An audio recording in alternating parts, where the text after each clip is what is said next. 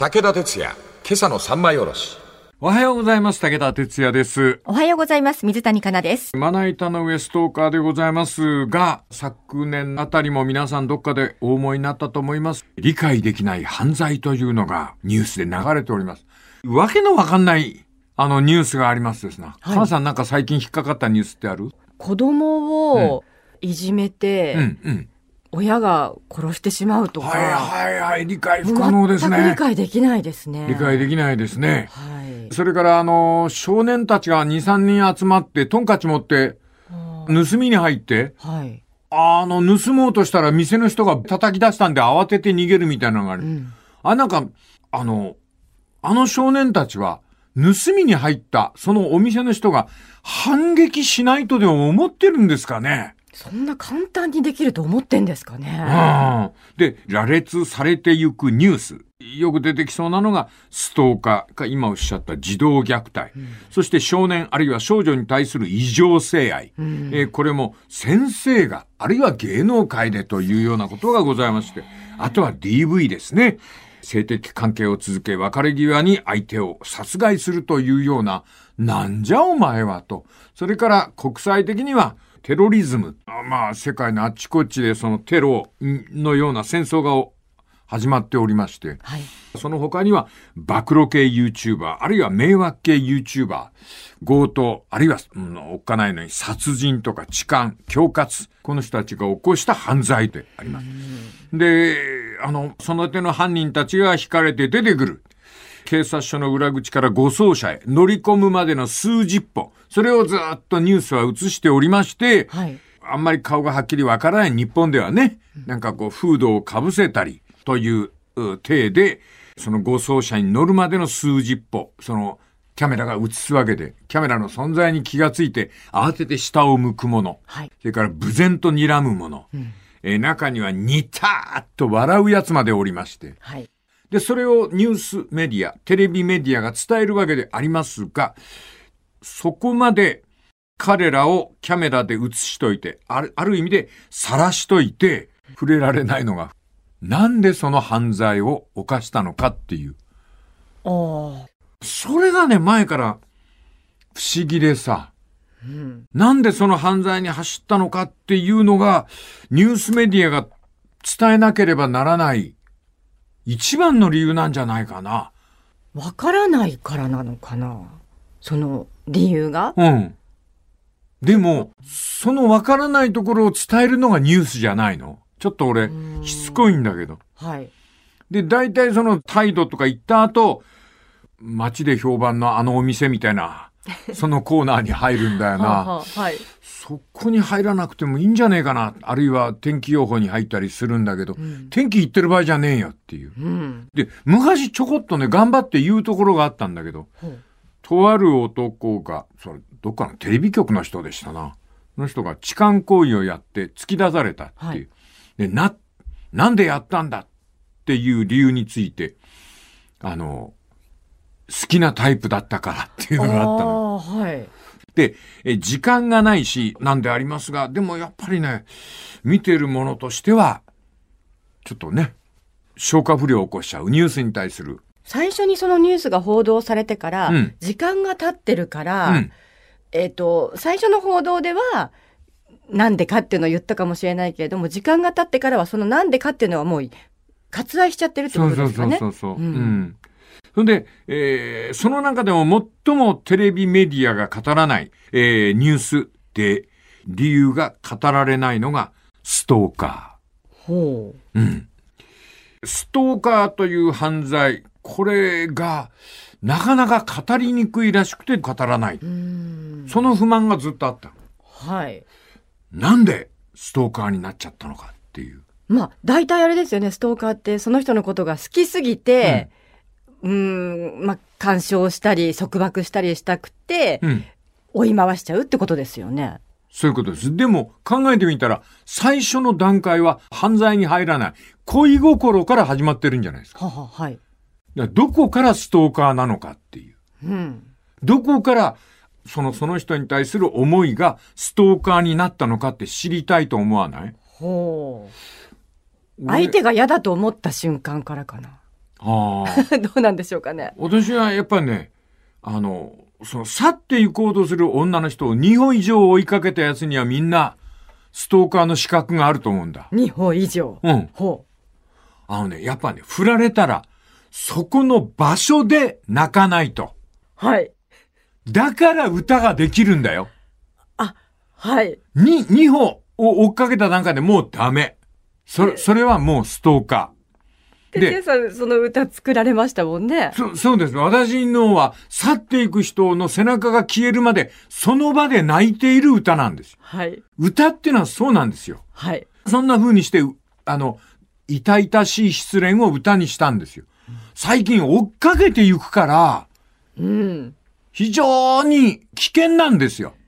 これ、あえて言いませんけど、誰の歌が危険かとは言いませんけど、最近の恋の歌っていうのは、ストーカーを助長してるのではないか。ほう。面白いでしょ？えー、どの歌だろう？はいはいはいはい。さあ、そのあたりで、数ある犯罪の中でも、今週、来週にわたりまして、ストーカーについて3枚に下ろしてみたいのだ、というわけでございますね。この次また明日のマネージャーの上で。武田鉄矢、今朝の三枚おろし。おはようございます。武田哲也です。おはようございます。水谷香奈です。この本、本屋で見つけた時にこれすっげえ気に入ったです、私は。はい。ブラウン・ニコルさん、これアメリカの方でありますが、制度者から出しております。ストーカーの時代。ストーカーの時代？この人の本、ストーカーの時代って面白いなと思ったし、読み出したん。ところがですね、このブラウン・ニコルさんは、アメリカの映画でストーカーの物語を教材として取り上げておられるんですよ。でね、申し訳ない。私ね、昨今のストーカー映画ほとんど見てないんですわ。いろいろありますよ。はサスペンス的な。ちょっと今タイトルが浮かびませんけれども。私はもう氷の微笑ぐらい。女ストーカーの。あれもストーカーか。あとあれだ。あれ何でしたっけ？えっ、と、危険なジョージ。はいはいはいはいはいはい。あれ危険なストーカー、ジョージもそうです女性ストーカーですよね。はいはいはい。うんあの、ストーカーの道路版。ストーカーの道路版ではい。激突激突ストーうんカーだ。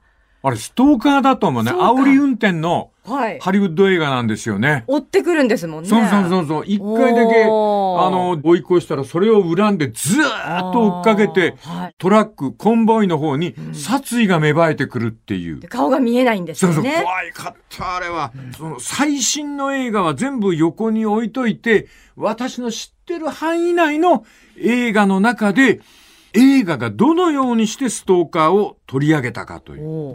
その、ストーカー犯罪っていうのを考えてみようと思った次第ですけども、このストーカーという犯罪は、地球温暖化とか、まあ今で言うと地球灼熱化とか同様に人類全体にかかってくる問題でありましてですね、はい。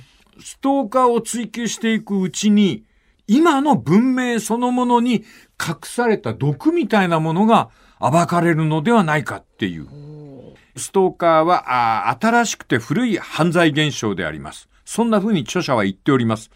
皆様も日本で起こったストーカー事件、いくつもご存知だろうと思いますが、ストーカー事件というのは追いかけつけ回す。気味悪くその人物のことを知りたがる犯罪。そしてついに殺人事件になってしまう。この10年ばかりで一体何件このストーカーがニュースになったでしょうか。日本もそうでありますが、とにかくこのお本の舞台はアメリカでありまして、アメリカは実はストーカー犯罪が頻発してるんでありますな。はいで、この著者の面白いところを、なるほどと思ってこの辺から必死になって読んだんですが、著者の主張はこの犯罪が詐欺などに比べて文学、映画、美術、ニュース、漫画、ポップソングなどの表現と深く結びついているのではないかという仮説が面白いんですな。はい。つまり、ストーカーっていうのは皆さんが本を読まれたり、映画を見たり、美術を鑑賞、ニュース、番組を見る、あるいは漫画、ポップな歌、その中にも、すでにストーカーの要素があるっていう。はい。特に映画などでは、ストーカーが一種、ジャンルになっているっていう。そして、傑作も多いと。で、ストーカーっていうのが一般的な日常語になったのは、2000年ぐらいからなんですって。ああ、そうかもしれません。ストーカーっていう単語がね。うんはい。で、1990年代この言葉はなかった。うんで、追跡、尾行、監視、それから盗み見というのは、ある人たちにとっては当然な行動であったと。うん。特定の職業の人たちにとってはそれは当たり前の行動であった。それがより個人に向けられて犯罪となったので別の言い方でストーカーと呼ぶようになったと。はい。歪んだ恋物語がいつの間にかホラー映画になってしまったというその典型が1971年に発表された恐怖のメロディー。クイーンスト・イーストウッド。はい。主演監督。ああ、見た気がするな。さらに1987年、危険なジョージ。はい。一夜限りのジョージであるという約束を女の方が破って、男の家庭へのストーカーが始まるという映画。これ怖かったね。怖かったですね。あこれは当時、日本とも話題になった。私はあの、危険なジョージ怖かった。なんか。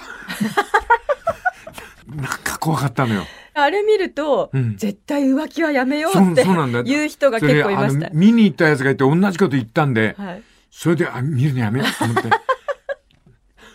えーそれで、私はこの恐怖のメロディーも危険なジョージも見ていないんですね。うん。でも、なんでこれが話題になったかっていうと、異常な付きまとい、はい。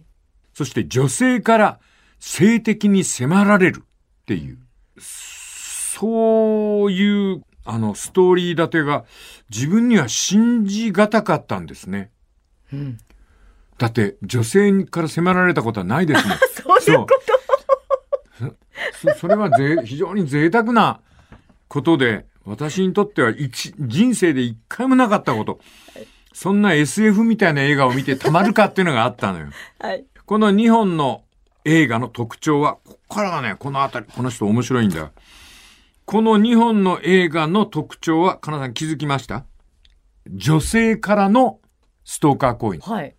つまり、時代の中に、女性からストーカー行為を受けるであろうという要素が、世界に滲み出始めたという。そういう意味で、ストーカーというのが、社会の何かをバックにして、映画になったのではないかという。はい。この次また、明日のまな板の上で。武田鉄矢、今朝の三枚おろし。おはようございます。武田哲也です。おはようございます。水谷香奈です。1960年代、そんな言葉はなかったと。それが70年代、愛情があ憎しみに変わるというストーカー行為。それが映画になった。でも、準備はもうすでに時代がしておりました。それが、この本の著者、ブラン・ニコルさんの主張でございまして、これはもう、うなずかざるを得ません。70年代からストーカーという言葉が生まれるんですが、60年、1960年代にすでにストーカー的要素の言葉というか、存在があったという。それが何か。パパラッチ。ああ、そうか。有名人はその手の暴露系メディアに耐えなければならないというのが世の中の常識。フォトジャーナリストの人がですね、84歳の老女優を、その化粧を全くしてない、シワだらけの顔を写真に撮って週刊誌に発表したんですよね。はい。で、そのシワだらけの顔が騒ぎになったわけですよね。で、このパパラッチの存在によって日本で花開いたのがフォトジャーナリスト。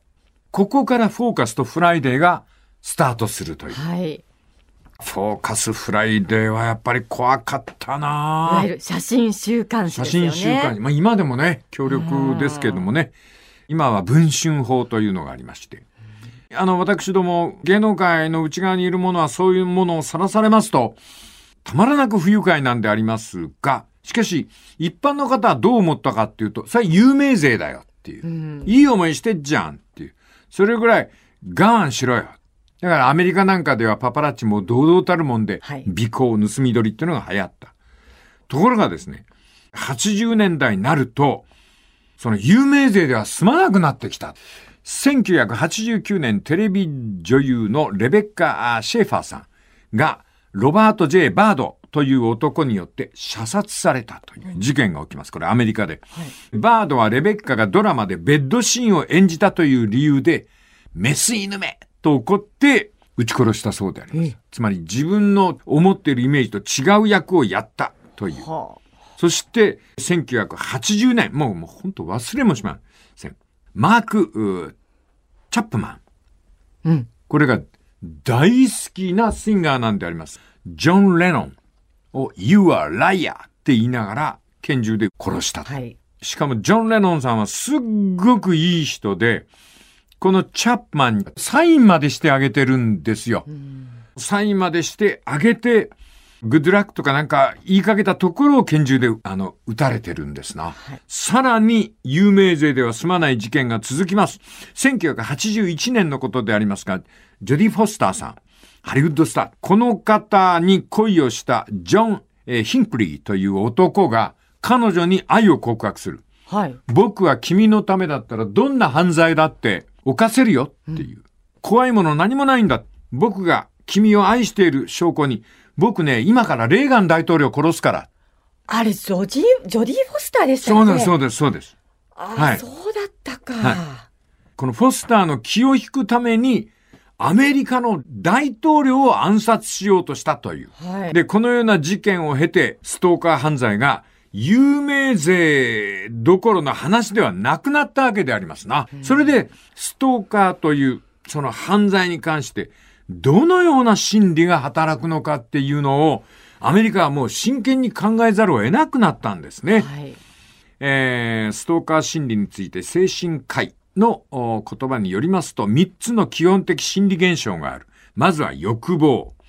空想によって自分の人生を変えようとする心理的病の兆候。外部に現れ、最大のものが愛されたい、受け入れてほしいという欲望。空想、欲望、兆候。そういうものが絡まって、ストーカーという。それも人を殺害するという、その犯罪まで繋がってしまうという。私はあの人のことを愛しているのに、私は大事にされていないという、そういう怒りであります。自己陶酔型の幻想であります。芸能人っていうのはその標的にされやすくてですね、握手をしてくれなかった。サインを振り切った。そういうことで芸能人、好きな芸能人を激しく憎む人たちが出てくるようになっちゃったという。恨みですよね。そうです、そうです。うん。フロイトという心理学者がいますが、夢が心の中の本当の欲望あるいは不安を教えてくれる。夢が、あの、私たちの願望もそうだけど、私たちの欲望、ドロドロしたものも教えてくれるという。で、現代は、フロイトの弦を借りれば、夢の時代じゃないですか。ほう。夢の時代。うん。アニメが受けるのもそうでしょ、あれ。現実世界じゃなくて、アニメ世界の中において、現実世界の夢が叶うわけでしょ？ほうほ魔法を覚えると万能になったりとう。。うん。それからポップス。あれが歌ってるのも夢だ。うん。で夢って、良いものと恐ろしいものがあるんですよ。うん。なん、なんていうのかな。あの、YouTuber みたいな人たちが登場すると、夢を逆手にとって悪夢に変える。え？芸能人がいる。はい。で、YouTuber の人が、はいお前の素顔は俺知ってるんだぜって言うと、振り向いてもくれないその有名人が彼を見る見つめるわけ。うん。その時に対等の関係になる。ここに暴露系 YouTuber の存在の理由があるわけだ。あ格のごとく夢を見るってのはいいことだったんだけど、ん今いとも簡単にその夢からストーカーになるんだという。どうですか？ー暴露系 YouTuber いましたね。はい。この次また、明日のまな板の上で。武田鉄矢、今朝の三枚おろし。おはようございます。武田哲也です。おはようございます。水谷香奈です。昨日ちょっと言い方が変だっていうか上手にできませんで、もう一回。はい。フロイトというその深層心理学の大学者さんが言ってるのは夢はみんなが持ってるんだけども、その夢はこれから目指すべき目標としての夢というのもあるかもしれないけども、赤裸々な人間の欲望も夢であると。だから、その夢というのを人にこう進めるっていうのはなかなか難しいことですよっていう。はい。で、個人の夢というものがあある。その時に、あの、目指すべきものではなくて欲望としての夢を抱いた人。それは犯罪につながりやすくなりますよって。それはやっぱり、あの、綺麗な女優さんがいたら、触ってみたいと思うもんな。うん。それを夢で語ってるうちはいいんですが、うん、うん、うん。触りたいっていう思いが講じると、ストーカーになる恐れが。お付き合いしたいとか、そういうことですよね。そうそうそうそうそうそう。はい。そういうのを考えると、ストーカーっていうのは、夢を大切にしようなんていう文化の中から出てきたのではないかっていう。はい。えーこれはアメリカ版のことであります。この本、ストーカーの時代をお書きになったブラウン・ニコルさんの分析でありますけれども、ストーカーはよくペンネームに映画の主人公なの名前などを使うという。あ、そうなんだ。ダーティー・ハリーとか、はジェームス・ボンドとか、日本では月光仮面とかって名乗る人がいたし夢には表と裏があるよっていうのがブラウンさんの説なんであります。えーフォスターさん、ジュディ・フォスターさんを独り占めするために大統領を殺そうとしたヒンクリーという犯罪者がおりますが、この犯人は、後に裁判で語っているんですけども、銃を持って大統領に近づいていくとき、ワクワクしたっていう。でその心境を彼は、まるで私は映画館の中に入っていくように胸がときめいたっていう。はい。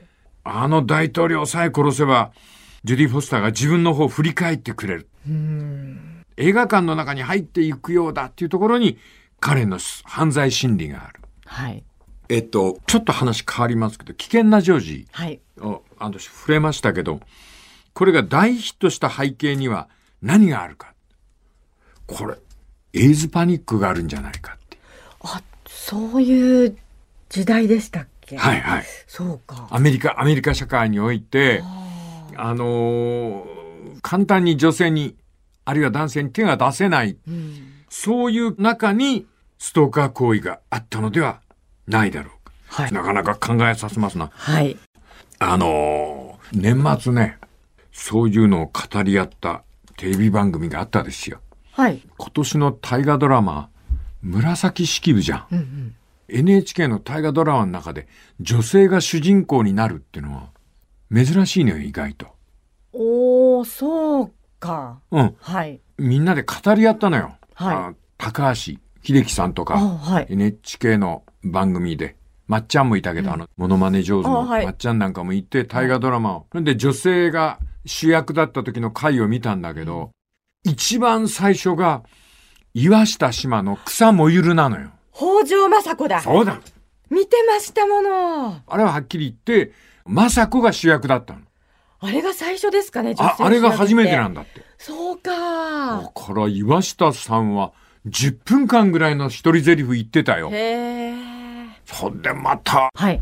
出てくるんですよ。デビューしたての武田鉄矢が松明持って。あれ、そうだよ。な、え、ど、どなたですか？俺、より、頼朝のあの古文の足立と九郎森永。そうかそ。れで殿がどうもあの、政子が好きにな、なったみたいなんで、はい。政子のとこ夜こっそり行って、石坂浩二さんですよね。そうそうそう、はい、そ、そこまで手引いて、うん。こちらにお茶でとかって言いながら、案内するのが俺だ。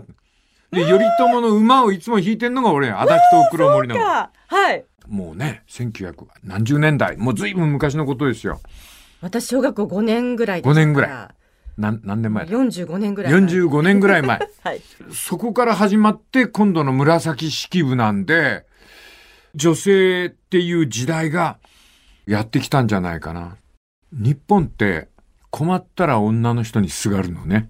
ほ国がまとまらなかった時は卑弥呼なのよ。う。はい。あの、神様の喧嘩があんまり激しい時はアマテラスが登場するのよ。ほ何か大きい国難が襲ってくると、スーパーヒロインを出してくる。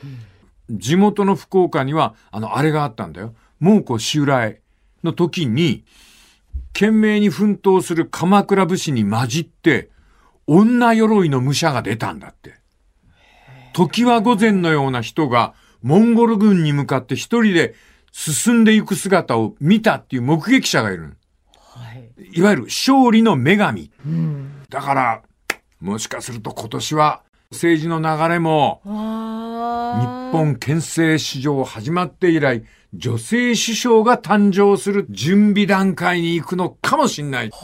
いろいろ幅広く予想しております。あごめんなさい。この続きまた明日のマネージャーの上で。武田鉄矢、今朝の三枚おろし。おはようございます。武田哲也ですお。はようございます。水谷香奈です。ストーカー犯罪。このブラウン・ニコルさんはアメリカの映画でストーカーの物語を取り上げておられる。ちょっとこうアメリカの話題なんでアメリカのことばっかり書いてあるんでね、皆さんには。でも今週頑張ってこの著者から離れてちょっと日本版に私が懸命に言葉を足してみますんで、はいとりあえずはアメリカのストーカーの話題から始めたいと思います。えストーカーの時代、ブラン・ニコルさんですね、制度者。これをテクストにしております。ハリウッド映画というのは70年代からしばしばストーカーを主人公にしてきた。それはその犯罪の犠牲者よりも観客はストーカーに自分を同化させる傾向にある。なんとなくストーカーの気持ちを観客は考えてしまうという。有名人を付け狙い、傷つけることは自分の名声を世に伝えるチャンスになることもある。たとえ短くても傷つけてる間は主役になれる。こういう心理でございます。マドンナ、例のマドンナさんを付け狙い、脅し続けた、あーロバート・ホスキンズ。はい。逮捕されてその何年かっていう刑を決定するときに法廷に引き出されたんですよ、この犯人は。でその時に、その彼の行為がいかに傷つけたかというところで、マドンナさんが出席なかったんですよ。そしたら、その男は笑った。つまり、彼の憧れてるシーンがそこで訪れたわけで、危機としてマドンナを傷つけることの楽しさを裁判で語り続けた。はい。それは夢を叶えた人物に見えたという。だから逮捕、裁判、これが彼にとっては空想を実現させるショータイムだったわけであります。そして、えジョン・レノンを射殺しましたあチャップマン。彼はポケットの中にサリンジャーのライ麦畑で捕まえてを入れてたそうですよ。そして脇に抱えていたのが、なんとジョン・レノンのダブルファンタジー。彼はジョン・レノンを殺すことによって憧れのすべてを自分の手の中に収めたのではないかという。はい。それから、暴露系 YouTuber、飛行場にたどり着いてパトカーに乗り込むとき、ものすごい勢いでメディアが来てたんでしょうね。はい。フラッシュをたかれるんですけども、この容疑者も笑ったってね。にやけた感じでに。やけた顔でね。でも、犯罪をやった当初は一種の興奮があって、なんか偉そうに理屈並べておりますが、だんだんだんだん人間らしい言葉遣いに、やっぱりこう、犯罪を反省する意味では、時間が必要で。えー、こっからがね、ちょっと、あの、ややこしい話だけど、はい。現代のショービジネス、私が住んでおります芸能界という世界がございますね。はい。これ短時間で成功するコツというのがありまして、ほ他人の幻想を助長し、妄想の対象になることで、不安の一部にストーカーのような人々がどうしても必要なのであるっていう。う。ほう。そういうもんなんですか？はい、そうです。もう入っていっちゃった方がいいね。だって、これはもちろん私なんて年寄り芸能人でもう後書きに入ってる芸能人ですから、あの、大したことはないんでありますが、これからアイドルの階段を登っていこうという、そういう少女たちが夢見るのは、取り巻きと言いますか、もう熱烈なオタクの不安を抱え込む。オタクとは何かというと、自分のすべてのプライベートな時間をその人のために使えるという。うん。それがオタクのパターンですから。それで、あの、こんなことを言うのは何でございますか？あの、大ヒットするってそういうことです。ん？あの、ほ、欲しくもない人たちも寄ってくるっていうぐらいの人気。うん。あんまり好きじゃない人たちも寄ってくるっていう人気があるっていうことが条件なんですよ。ほ私はなんで気がついたかっていうと、あの、もうちょっと言っちゃいますね。舞台やるでしょはい。う。あの、舞台やってるとね、嫌がらせに一番前に座って見る人っているのよ。え？うん。信じられないだろ。どういう。あの、こっち側はこう、観客席に向かってお芝居してるんだけど、あの、自分がこう、ふっとこう、目線を下ろした瞬間に、一番前に座ってて、目そらすの。え？いるのよ、そういう人が。はい。それと、みんなが楽しそうにうわーっと笑ってる時にじーっと睨んでる人が、ああ。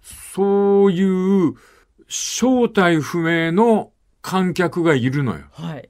で、その存在に関して動揺したりするの。